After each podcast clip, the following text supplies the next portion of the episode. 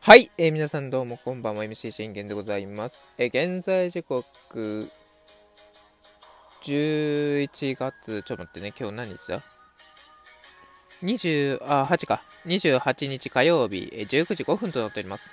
えー、信玄の全力絶叫ラジーというところで皆さん今夜もよろしくお願いいたします。えー、この番組はオールファン歴11年目、えー、11年目の私、信玄がオリックスの試合の振り返りから、えー、吉信 FA 最新状況、しかり大谷 FA 最新状況、もしくはエストーブリーグ最新状況と、もろもろなど12分間で僕の思いの丈を語っていくラジオ番組となっております。えー、25日の、えー、収録からですね、えー、3日も経ちまして、まあ、3日間、あの収録してないわけなんですよね、私。はい。あのー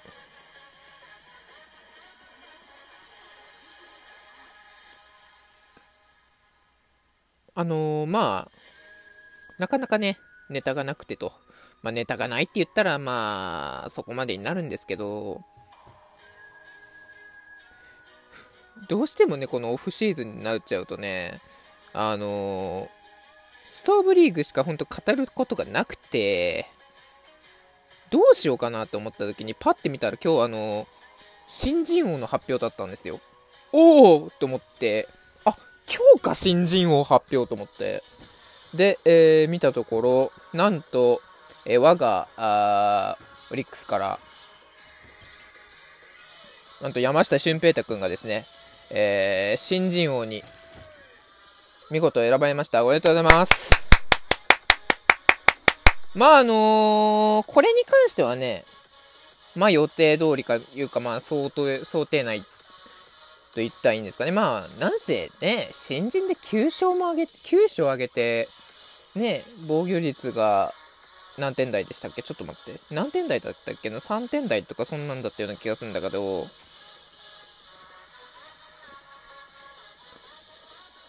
もう本当に2桁近くまでルーキーでいけたっていうのはなかなかね、あの、ないわけなので、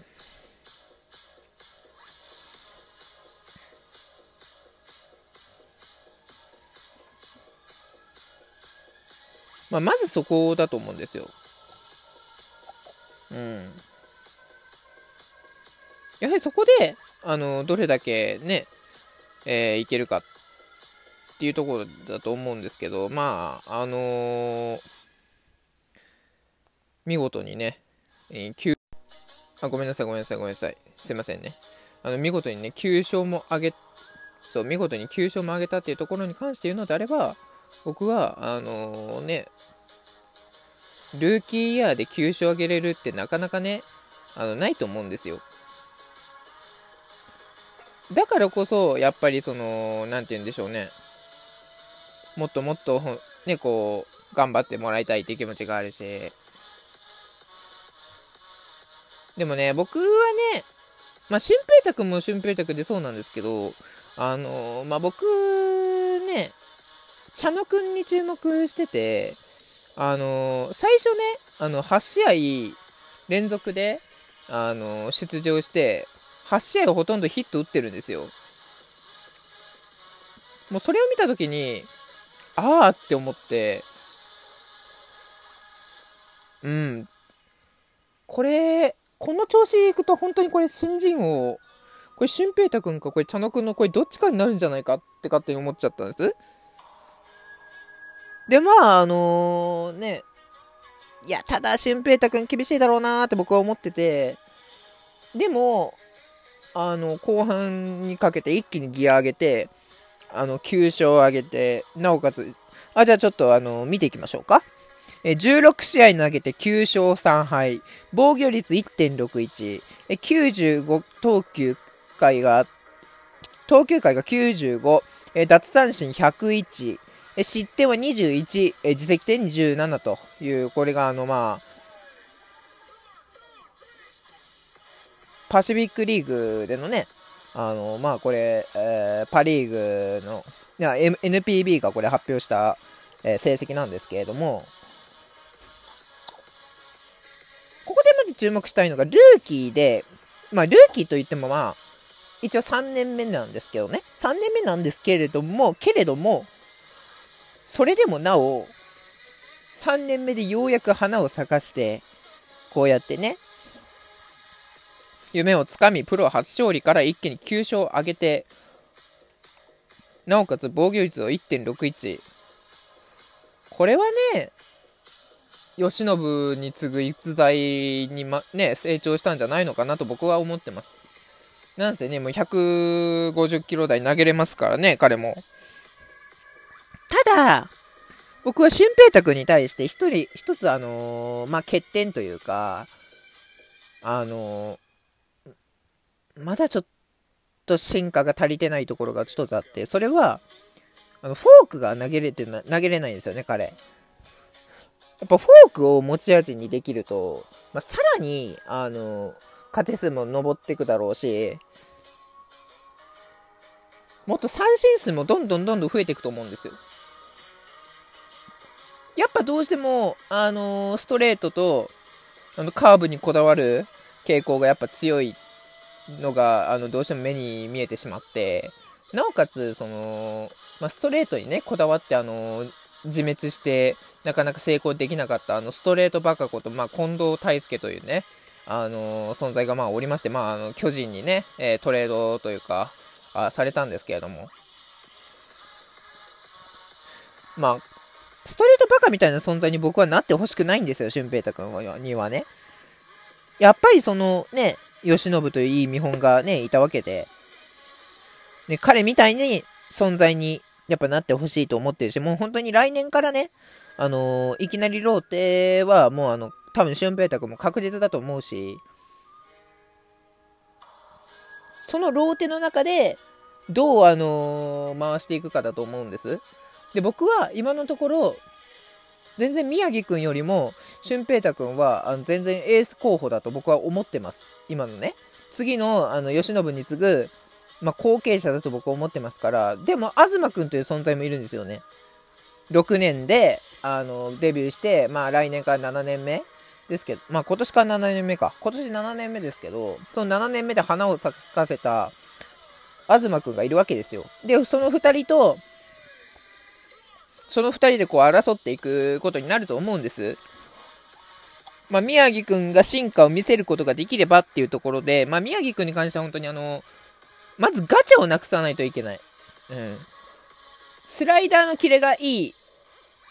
これはもうあの、ずっと、やっぱもう、ね、せめてこれ10試合ぐらいね、もうスライダーの切れ、あ、いいじゃんって僕に思わせて、あの、あシーズン始まって10勝無敗ってすごくねって、やっぱ思わせてほしいですよね。まあそっからまあ別にね、ちょっとあの、負けも、ね、2敗ぐらい負けしたとしても、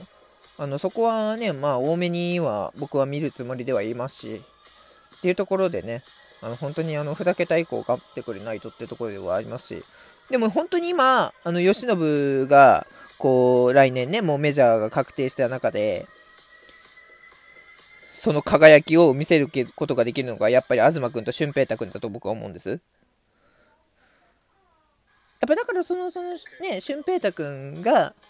やっぱ見せていくのは間違いないと思うんですよ。で、多分僕ね、開幕投手は僕また俊平太君だと勝手に思ってます。うん。今年の開幕投手も本当見事な、まあね、開幕戦はね、プロ初勝利はできなかったですけど、あの、いいデビュー戦だったなと僕は思ってます。俊平太君に対しては。うん。これね、前にあのー、話したと思うんですけど、なかなかね、うちって、1年目からあの結果残すって難しいんですよね。もう本当に、あのー、特別な素質を持ってて、もう一気にね、1年目から覚醒ってしないと、やっぱ1年目からあのプロで投げる、1軍で投げるってことが多分できないんですよ。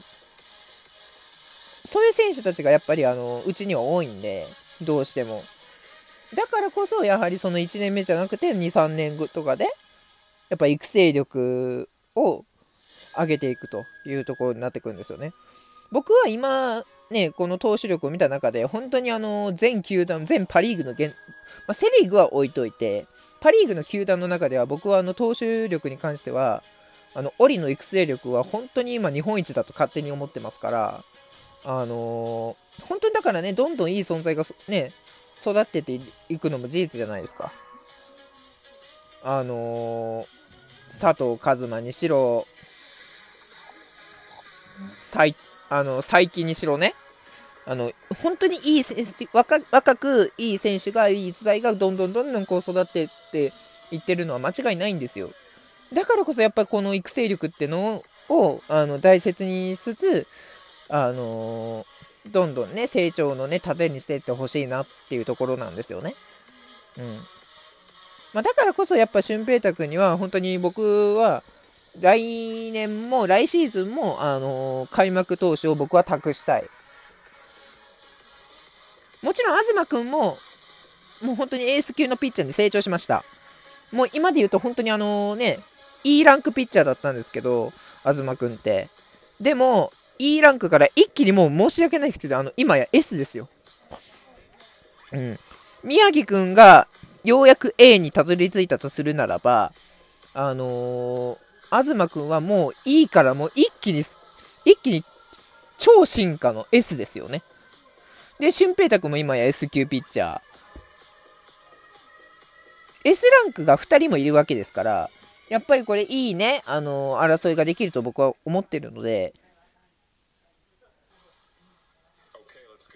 っていうとこだと思うんですよ。だからこそ、やっぱりその、僕は来年も俊平太君に開幕投手を託したい。ましてや、あのー、今年ね、新人王を狙えたわけなので、来年はね、ぜひね、あの、グレードアップで最多勝をね、狙ってほしいなと、まあ、勝手に思っております。ということで、まずは本当に今シーズンのね、え、新人王おめでとうございます。バイバイ。